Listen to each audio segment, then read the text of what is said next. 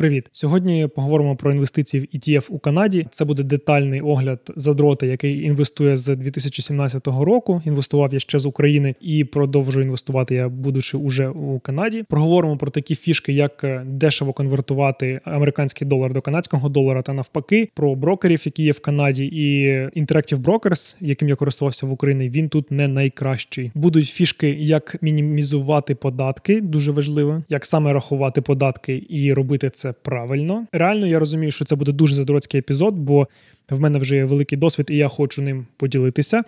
Тут буде дуже багато технічних деталей, деталей, лайфхаків, фішечок, як зробити процес інвестування набагато простіше. І особливо в мене є дружина, яка не полюбляє взагалі все, що пов'язано з грошима. Якщо кажемо про інвестування, то великими грошима, тому мені було дуже важливо зробити все просто. І про це ми поговоримо. Цікаво? Залишайся. Давай я трошки розкажу про себе, щоб взагалі було тобі зрозуміло, чи можна мені довіряти по цій темі, чи не можна. Інвестую я в і ті еф ще з дві тисячі сімнадцятого року. Інвестував я з України. дві тисячі сімнадцятий рік – це коли взагалі це стало можливим в інвестування за кордон. Інвестував я за допомогою брокера Interactive Brokers, виводив гроші свіфтами. Я не є трейдер, я не там продаю і купляю там кожен день. Так, тобто в мене інвестиції на двадцять років, купляю і ті еф. Це аля як на пенсію. В Канаду я переїхав у дві тисячі двадцять першому році. Під час переїзду ми переслали всі гроші, які в нас були в Україні, до Канади. І з Interactive Brokers я перекинув гроші на канадських брокерів та інвестую вже з канадськими брокерами. Тут я вже сплачував податки в Канаді з цих інвестицій і автоматизував процес. Зараз я до, до того ступеня, що я закидую гроші на брокера і натискаю одну кнопочку. І все, інвестиції всі автоматично, те, що треба, купляється в відносній пропорції, як я задав. Тобто в мене є портфель п'ять-шість і ті еф-ів, які я задав пропорцію, там цього десять, цього двадцять, цього тридцять, цього п'ятдесят, наприклад, і натискаю кнопочку, вони все купляються в потрібній пропорції. Виглядає це дуже просто. Жінка задоволена. Тому, якщо тобі цікавий мій досвід, будь ласка, слухаємо і дивимося. Перше питання, яке в мене було після переїзду до Канади, це коли я можу вже інвестувати і як це зробити? Хто може взагалі інвестувати в Канаді? Чи можеш ти, наприклад, інвестувати в Канаді? Якщо ти маєш ес ай ен, це такий аналог ідентифікаційного коду в Україні, то ти можеш інвестувати. І якщо тобі більше вісімнадцяти років. Ну і, звичайно, якщо в тебе є гроші, які інвестувати. Якщо це все є, то ти то все буде добре. З цим ми розібралися дуже швидко. Друге питання, яке в мене було, це на яких біржах канадці можуть купля- купляти взагалі і ті еф, ну, робити транзакції. І в Україні, не секрет, в Interactive Brokers я купляв все на NASDAQ та ен вай ес і, тобто Norbert's Gambit. Чому це важливо? Бо, по-перше, це ю ес долар, так, американський долар. А по-друге, це часовий пояс, мені треба було знати. Бо біржа працює з дев'ятої тридцять ранку до четвертої вечора. В Україні мені треба було враховувати там часовий пояс, щоб розуміти, коли я міг взагалі купляти і продавати. От, так само важливо тут, бо я не живу по тому часовому поясі, я живу в Ванкувері. От, і так само NASDAQ і Norbert's Gambit мені доступні як канадцю. І в додаток до, до них в мене ще є ті ес ікс, це Toronto Stock Exchange. Там я купляю, наприклад, канадські активи. І в мене половина портфеля в канадському доларі, половина в американському. Канадський долар в мене, звичайно, на Toronto Stock Exchange, і американський долар в мене або NASDAQ, або ен вай ес і. Наступне таке очевидне питання – це, а що, чи можу я користуватися американськими брокерами, чи можу я користуватися канадськими брокерами? Так от, прикол є такий, якщо ти переїжджаєш до Канади, то Interactive Brokers тобі не дозволяє, як податковому резиденту Канади, користуватися своїм американським акаунтами в Америці, які знаходяться. Або в Британії, наприклад. Мої акаунти були в Британії, в Interactive Brokers. І мені було важливо їх закрити і потім перекинути гроші саме до канадської версії Interactive Brokers або до іншого канадського брокера. Обрав я іншого канадського брокера, і це ми зараз поговоримо. Давай так, якщо в тебе є якісь запитання по ходу цього епізоду, не соромимося, задаємо в коментарі, я буду відповідати, або я запишу для нього окремий короткий відео-відповідь. Короткий відеовідповідь, як грузин якийсь. Є три основних брокери. Interactive Brokers, він найменш популярніший з усіх трьох.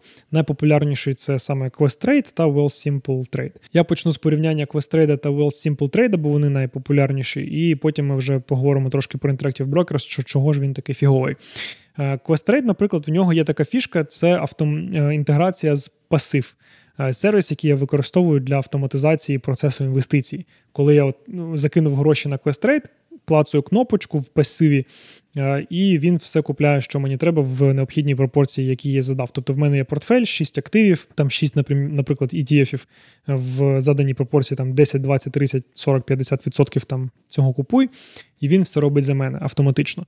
Цей сервіс мені доступний як користувачу Questrade безкоштовно. Якщо я не користуюся Questrade, а Wealthsimple Trade, то я взагалі не можу використовувати той сервіс. Він мені недоступний як такий. І це дуже велика проблема, бо реально кожен місяць, якщо ти купляєш акції і ті еф, і ти повинен розрахувати, якісь таблички ввести, розрахувати пропорції, які тобі чого треба купити, перебалансування портфелю робити. Це відносно займає час, і реально впадло це робити. А коли в тебе є така штука, яка все автоматизувала, ну просто нереально. І це дуже великий плюс для Questrade для мене. Ну дуже просто це все робиться.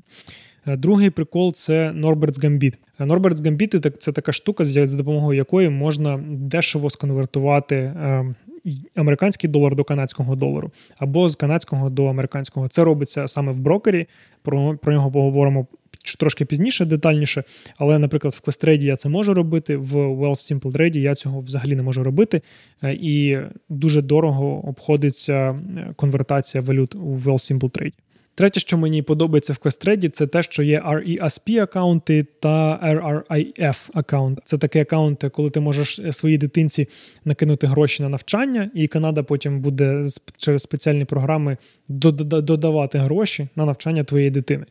От, і те, що ти заробив, ну трошки пізніше поговоримо про цей акаунт, це дуже крута тема, якщо в тебе є діти або плануєш дітей, в Questrade цей акаунт є, в Wealthsimple немає, та ар ар ай еф – це такий retirement акаунт на пенсію. От, так само там є бенефіти, про це трошки пізніше поговоримо, і так само в Questrade він є, в Wealthsimple Trade його немає. І четвертий момент, який мені дуже подобається, що в Questrade є, це корпоративні інвестиції. І в наступному році я буду відкривати корпорацію в Канаді, і для мене важливо, що корпорація може інвестувати гроші. В Questrade є функція інвестицій. Я, як юридична особа, можу інвестувати і купити собі і ті еф, наприклад, в Questrade.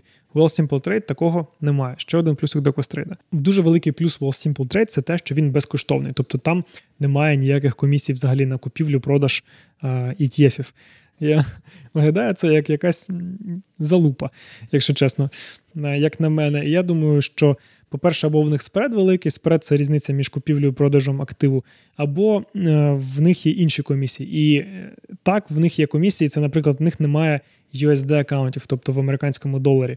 В Questrade дуже великий плюс є акаунти в американському доларі і в канадському доларі. І, наприклад, ти закидаєш гроші на канадський акаунт, на, на канадський акаунт купляєш з нього канадські активи, на американський акаунт з нього купляєш американські активи. А в Wealthsimple Trade в тебе лише один акаунт, канадський. І кожен раз, коли ти купляєш щось за американські долари, то Wealthsimple Trade автоматично буде конвертувати канадські долари в американські з комісією півтора відсотки, і далеко не дуже прикольний курс. Тобто там, по-перше, курс херовий, а по-друге, що комісія півтора відсотки. Але це не тільки, коли ти купляєш і ті еф, а коли ти продаєш і ті еф. Тобто ти його купив, заплатив півтора відсотки з того, що купив. Тобто купляєш ти, наприклад, на тисячу, заплатив півтора відсотки з тисячі. І продаєш, коли так само півтора відсотки будеш платити, плюс фіговий курс. Така тріпл, чотиріпл, я не знаю, там яка така піраміда конвертацій, неприкольно взагалі виглядає. Я не раджу інвестувати лише в канадському доларі, треба диверсифікація, мінімум треба ще, щоб був американський долар, тому для мене Wealthsimple Trade це взагалі, типу, блін, немає американського долара, що там взагалі робити? І тепер поговоримо про ай бі, Interactive Brokers, як він порівнюється. По-перше, в ай бі є дуже сильна сторона – це маржин рейти. Тобто, наприклад, якщо ти саме трейдер, і ти торгуєш кожен день, продаєш, купляєш і так далі, дуже, дуже гарні циферки в них для того, щоб брати леверидж. Порівняно з Questrade, звичайно. В Wealthsimple Trade взагалі левериджа немає, якщо я не помиляюся. В Questrade набагато дорожче. Якщо ти користуєшся опціонами, то в Questrade опціони набагато дорожчі, ніж в ай бі. Ну, тобто, якщо так подивитися, то в ай бі, якщо ти реально трейдер і ти торгуєш кожен день, купляєш, продаєш, то там буде дешевше, ніж у ай бі, та, ніж у Questrade та Wealthsimple Trade. Тому якщо ти трейдер, будь ласка, в ай бі. Але з іншого боку, так само в них немає ар ар ай еф аккаунта, в них немає ар і ес пі аккаунта. Величезний, величезний, величезний такий мінус ай бі – це саме їх worker trader workstation. Це штука, де купляти і продавати і ті ефи. Дуже складний інтерфейс, виглядає прям максимально фігово, дуже все, ну, для трейдерів офігенно, але для інвесторів, ну, це, типу, не для простих людей, треба розбиратися. Вони запустили веб-інтерфейс, але веб-інтерфейс, ну, такий, він дуже обмежений і порівняно з іншими він реально відстає. І для мене, начебто, інтерфейс, ну, Антоха, інтерфейс – це ж така фігня, коли ти про бабки кажеш. Так, але коли ти робиш це кожен місяць, і тобі це складно робити, то тобі менше хочеться це робити, якщо чесно. Але, але, але, оцей мінус Interactive Brokers можна компенсувати за рахунок використання пасиву. Тобто того сервісу, який я використовую в Questrade безкоштовно, я можу заплатити сто баксів на рік і використовувати його з Interactive Brokers, бо там є інтеграція. І я можу забути про той фіговий інтерфейс Interactive Brokers. Окей, вибрав я брокера, Questrade мені більше всього подобається.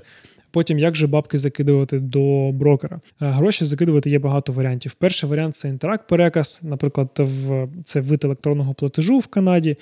Кожен банк майже інтегрований з ним, мій банк так, так само, тобто з аплікації банка це можна зробити.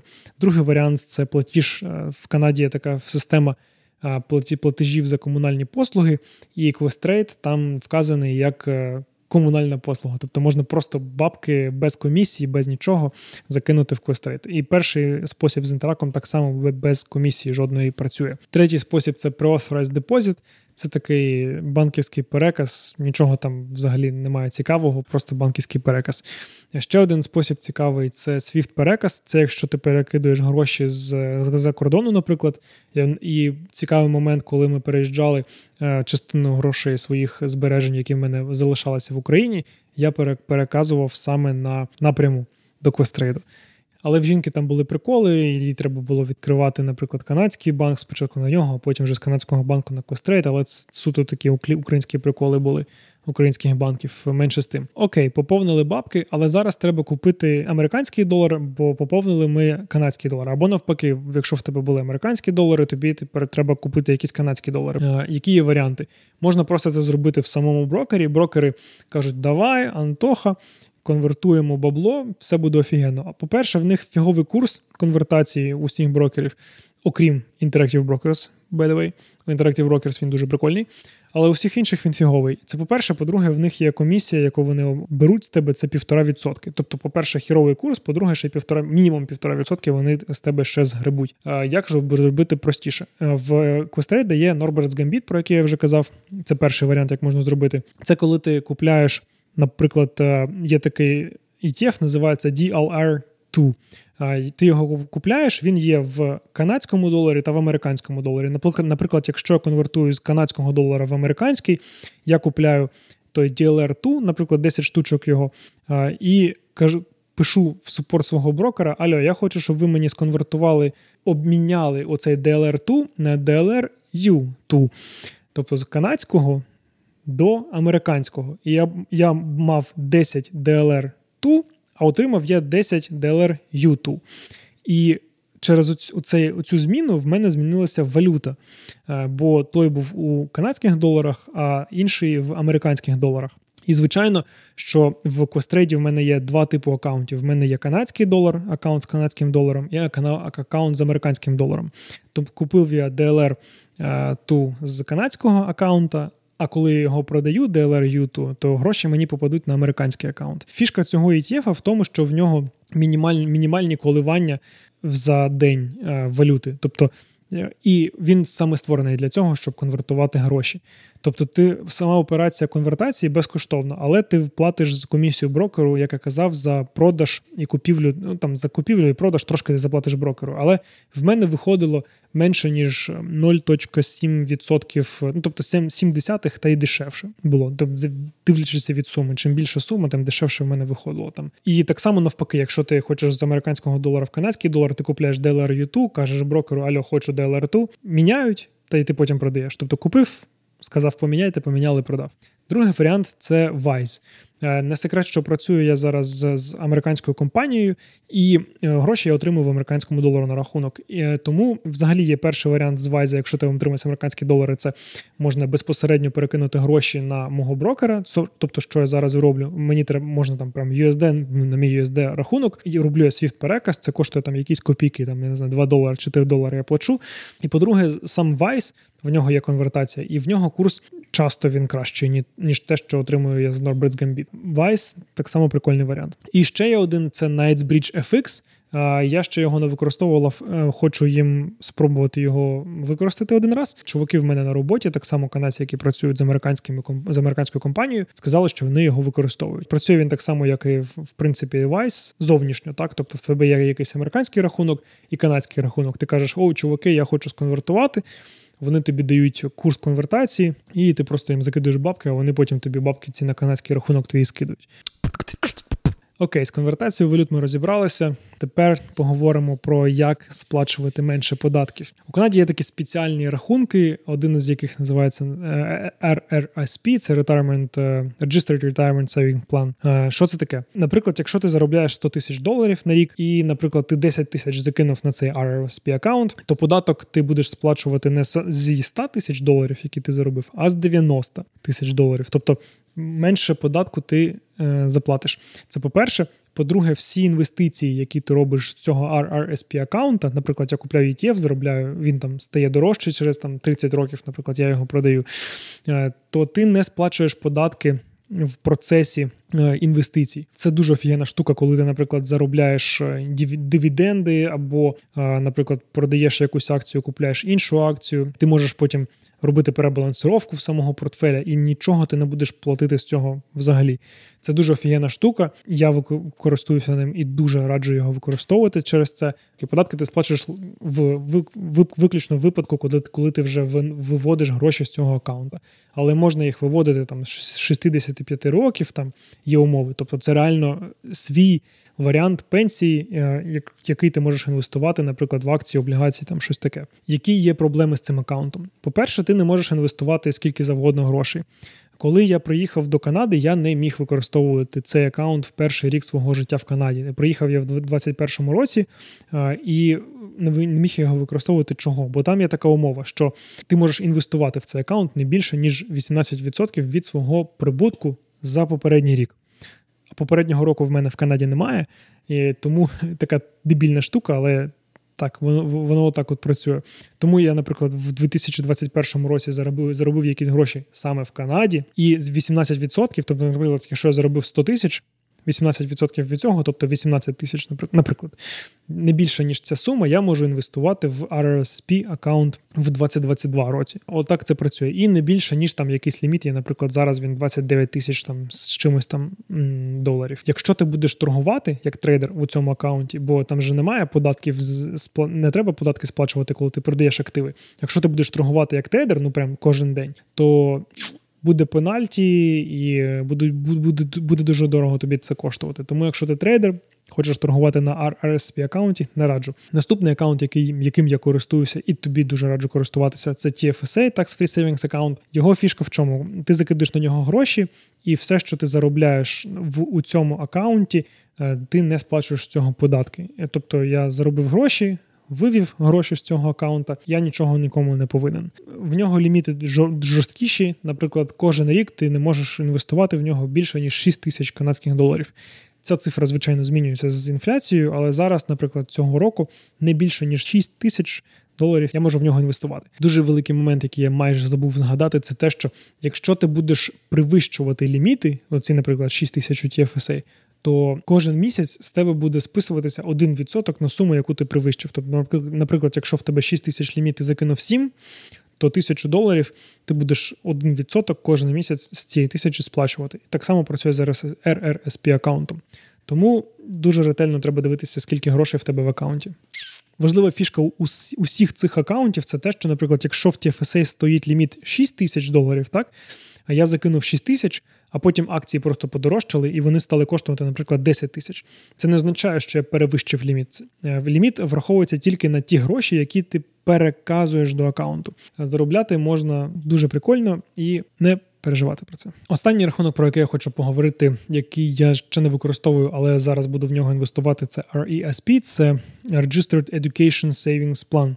Це на навчання своєї дитинки або на якісь там витрати, які стосуються навчання дитини, можна в нього закидувати гроші. Як він працює? Ти закидуєш гроші в цей акаунт, і Канада через спеціальні програми буде закидувати двадцять відсотків від того, що ти сам сплатив. Тобто, наприклад, я інвестую тисячу доларів у цей акаунт, government мені закине там двісті доларів у цей акаунт згори. Але є ліміти. Тобто, якщо я інвестую більше, ніж дві тисячі п'ятсот доларів, то далі воно не буде додаватися. Виходить, що максимум, який я можу отримати від Канади на рік, це п'ятсот доларів від того, що я інвестую. Тобто, дві тисячі п'ятсот я інвестував, п'ятсот доларів отримав, далі вже не дуже цікаво, якщо чесно виглядає.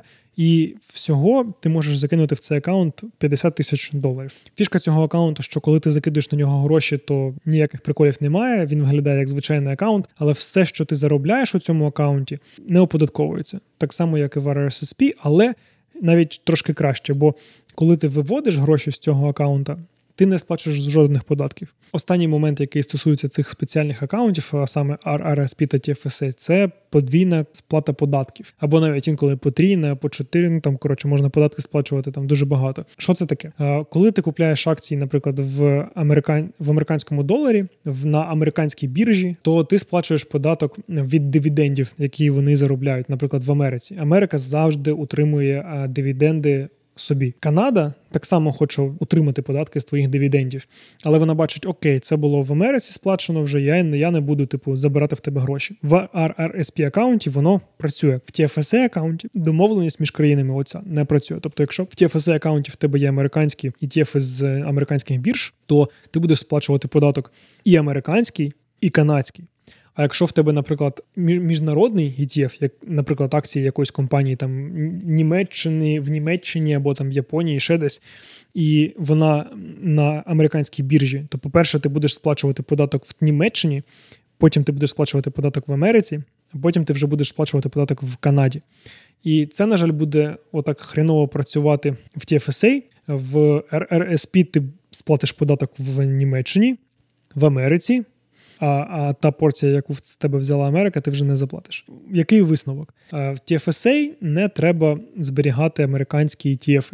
В ар ар ес пі можна. Але, якщо чесно, я сам не дотримуюся цього простого правила, бо це ну, реально складно розкидати портфель акцій таким чином, щоб в тебе це все враховувалося, це ну реально складно. Тому в мене один портфель, я ну, не парюся, ну так, десь буде менше, десь буде більше, але все одно, а те, що там з ті еф ес а щось там десь буде більше сплачуватися або менше, ну, блін, це вже дуже реально складно менеджити, якщо чесно. Так, з спеціальними акаунтами розібралися, давай поговоримо про податки. Дуже важливий момент. Перше, що треба знати про податки, це е, ти їх не сплачуєш, якщо ти використовуєш ар ар ес пі та ті еф ес а акаунти. Тобто, якщо тобі грошей вистачає для того, щоб поінвестувати в ці акаунти і більше в тебе немає, ну, все. Все офігенно. Тобі не треба паритися. Якщо в тебе, як у мене, були гроші до того, як ти приїхав в Канаду, і, як тобі казав, ліміти ну, такі невисокі, тобто не, та, не так уже багато грошей. Якщо ти, наприклад, продав квартиру в,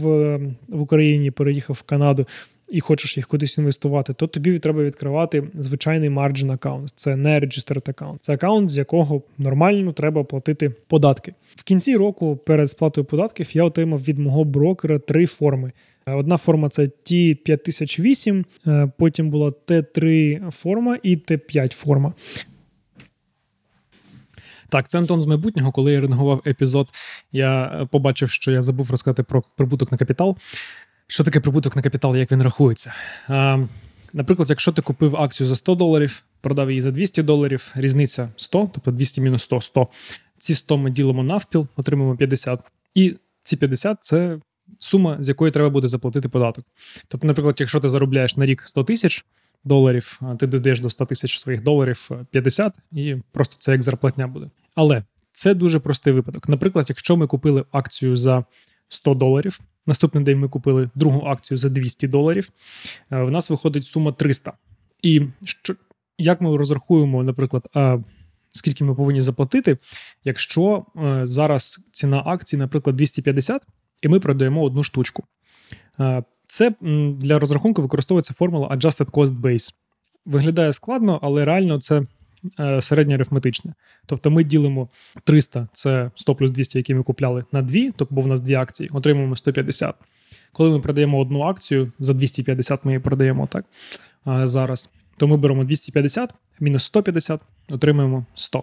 І звичайна формула: сто ділимо навпіл, п'ятдесят, і з п'ятдесят платимо податок. Але не забуваємо враховувати комісії брокера, і все, що ми сплачуємо брокеру, допомагає нам сплачувати менше податків. Виглядає начебто нескладно, але так ми інвестуємо в і ті ефи, і це дуже велика дупа. Це така глибока дупа, що просто капець. Що таке і ті еф? Коли я інвестую в і ті еф, я заплатив, наприклад, сто доларів, щоб купити одну акцію і ті ефа. Керуюча компанія і ті ефа під капотом купляє і продає акції компаній. Один і ті еф – це там двісті, триста, чотириста компаній, я не знаю. І кожен раз, коли керуюча компанія купляє або продає під капотом акції інших компаній, має впливати на мій Adjusted Cost Base. Тобто я маю враховувати, хоча сам і ті еф я не продаю, він в мене просто є. І воно впливає на мій Adjusted Cost Base. І враховувати оце – це ну просто глина. А, для цього є сервіс, називається adjusted cost base dot c a, який я дуже рекомендую використовувати, я сам його використовую. Він все робить за тебе автоматично. Тобто в мене є брокер, я з брокера завантажую у той сервіс усі транзакції мої, коли я що купляв, продавав, і він сам все рахує за мене. Скільки там в мене adjusted cost base, який в мене капітал, тобто він повністю рахує мені а, прибуток на капітал. І мені його дуже легко репортувати через це. Сервіс виглядає дуже дивно, задроцька зараз буде тема, бо він виглядає як лайно мамонта. І я вирішив його перевірити. Взагалі, правильно він це враховує чи неправильно. Тому я закалькулював усе власноруч. І так, він все рахує правильно. Ретроспективно можу казати, не треба робити так, як я. Але якщо тобі цікаво перевірити або взагалі дізнатися, як і звідки взяти інформацію з і ті ефів, то є такий сайт, називається сі ді ес Innovations, і там можна завантажити інформацію з всю інформацію по і ті ефам взагалі в Excel. Ці. Дуже важливий момент про цей прибуток на капітал – це те, що брокер буде скидувати тобі в кінці року форму ті п'ять тисяч вісім, так? Це форма, в якій він начебто розраховує тобі прибуток на капітал твій з усіма транзакціями, які ти робив, і adjusted cost base, нібито. Але вони самі приписують, що там розрахована фігня, і це тільки для ознайомлення цифри. Не подавайте це до податкової. І це так і є, бо, по-перше, всі транзакції треба конвертувати до канадського долару. Це перше, що треба робити. Тобто, якщо ти купляєш американські і ті ефи за американський долар, треба його конвертувати в канадський долар. І конверт, курс конвертації можна подивитися на Bank of Canada, в них є сайт, і можна просто прям весь рік взяти, і там буде по, по кожному дню інформація, який курс був на кожен день. І в день, коли транзакція відбулася, треба сконвертувати її в кади. Але що таке день, коли транзакція відбулася? Наприклад, якщо сьогодні купив якийсь і ті еф, це не означає, що він мій. Бо по факту в реєстрі він буде записаний на мене аж через два робочих дні. Тобто, наприклад, купив я і ті еф в понеділок, він мій, так, я можу, я його бачу в себе, я його можу продавати далі, але моїм він стане офіційно в середу. І, наприклад, якщо я купляю його в п'ятницю, то офіційно моїм він стане у вівторок. І саме день, коли він офіційно став моїм, треба конвертувати, ну, треба брати курс з того дня. Так от, мій брокер, і не майже кожен брокер, взагалі нічого не робить. Тобто, наприклад, мені, мені прийшла та форма, і в ній були просто долари американські. Я такий, господи боже, вони навіть конвертацію не зробили. І Adjusted Cost Base там був невірно порахований. По-перше, Adjusted Cost Base треба рахувати з усіх акаунтів, які не ар ар ес пі, не ті еф ес а, тобто з усіх акаунтів, яких треба платити податки. І, наприклад, якщо в мене декілька акаунтів у брокера або декілька брокерів з різними акаунтами, то мені треба враховувати Adjusted Cost Base по кожному і ті ефу окремо з усіх акаунтів. Тому брокер взагалі-то і не повинен розраховувати його, бо він не знає про твої, ну, мої, наприклад, і ті ефи в якихось інших брокерах. Хоча я використовую зараз лише один, але отакий прикол. Тому цю форму можна взагалі викинути і не використовувати. І використовувати дані з того сервісу, і їх репортувати до податкової, і з них платити податки. Це все. Назад до епізоду. Т три – це Canadian Distributions. Це саме, ну, це канадські дивіденди від компаній, які в мене були. Ну, це і ті ефи канадські. От, і Т п'ять – це всі інші distributions. Це там від американських компаній, там дивіденди, other income, foreign income і так далі. Оці дві форми, Т три та Т п'ять, я не можу взагалі сам змінити, бо Questrade їх подає до податкової напряму. І якщо я побачу там якусь помилку, і я там побачив помилку, то мені треба писати в Questrade, казати, чуваки, у вас там херня, треба змінити, оновити, відіслати знову в сі ар ей. Але помилка там була незначна, ну, ну там дуже маленька цифра була, і я такий, типу, а фіг з ним, немає різниці. Ну, помилка не в мій бік там була, звичайно, але там, там десяток щось таке там доларів було, я вже заради цього там паритися, писати Questrade, мурижити їх, потім щось придумувати, я вже не захотів. Ще один прикол – це те, що якщо ти заробив менше, ніж п'ятдесят доларів на рік, що трапилося з моєю дружиною, наприклад, в банку, то ти не отримаєш Ті п'ять форму. Форму ти не отримав, податково її не отримала, але гроші з тих менше, ніж п'ятдесят доларів, скільки ти там заробив, треба заплатити податок все одно. Тому треба буде самому його і розрахувати. Незручно, але факт. І останній момент, про який я хочу поговорити з оподаткуванням, це оподаткування Norbert's Gambit. Бо там сама операція – це... Ми нібито купляємо ю ес ді, а продаємо кад, або, наприклад, навпаки, купляємо кад і продаємо ю ес ді. Всі операції треба конвертувати до канадського долара на момент, коли транзакція, на момент settlement date.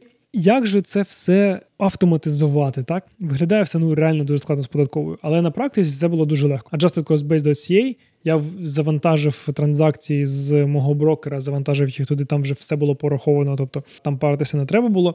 Всі інші форми я порахував, але я думаю, що тобі їх взагалі не треба, тобто Ті три, Ті п'ять можна не рахувати, там, я думаю, що плюс-мінус нормально воно буде. Це я вже просто параноя в мене була, ну там в них була помилка, але можливо це я неправильно розрахував, я не знаю, але щось я так не думаю, бо дивився я на Reddit так само інформацію, що вони Ті три так само роблять помилки і Ті п'ять, ну, Questrade, але менше з тим. Перший рік, коли я був в Канаді, мені треба було використовувати бухгалтера, бо там були приколи з тим, що в мене взагалі не було акаунта в податковій, і бухгалтер від, від, допоміг відкрити акаунт. Наприклад, власноруч, якщо я би це робив, то мені треба було би подавати інформацію перший рік в папері. Не раджу це робити. Раджу перший рік, щоб ви там не думали про себе, яким там офігенним ви не були, але... краще все-таки використовувати послуги бухгалтера, щоб він вам допоміг. Але бухгалтери можуть не знати всіх нюансів. Наприклад, мій бухгалтер, вона класна, але вона не знала деяких нюансів з податку, податками саме на акції і облігації. Я знаю, що люди звикли не паритися і просто довіряти всьому, що присилає брокер. Але брокер присилає херню, тому... можна зрозуміти. Так от, про автоматизацію. І е, дуже, дуже допомагає пасив. Тобто ми закидуємо гроші, купляємо все через пасив, оподаткування, автоматизація через Adjusted Cost Base.ca е, та трошки Excel-ок в мене є, який я використовую.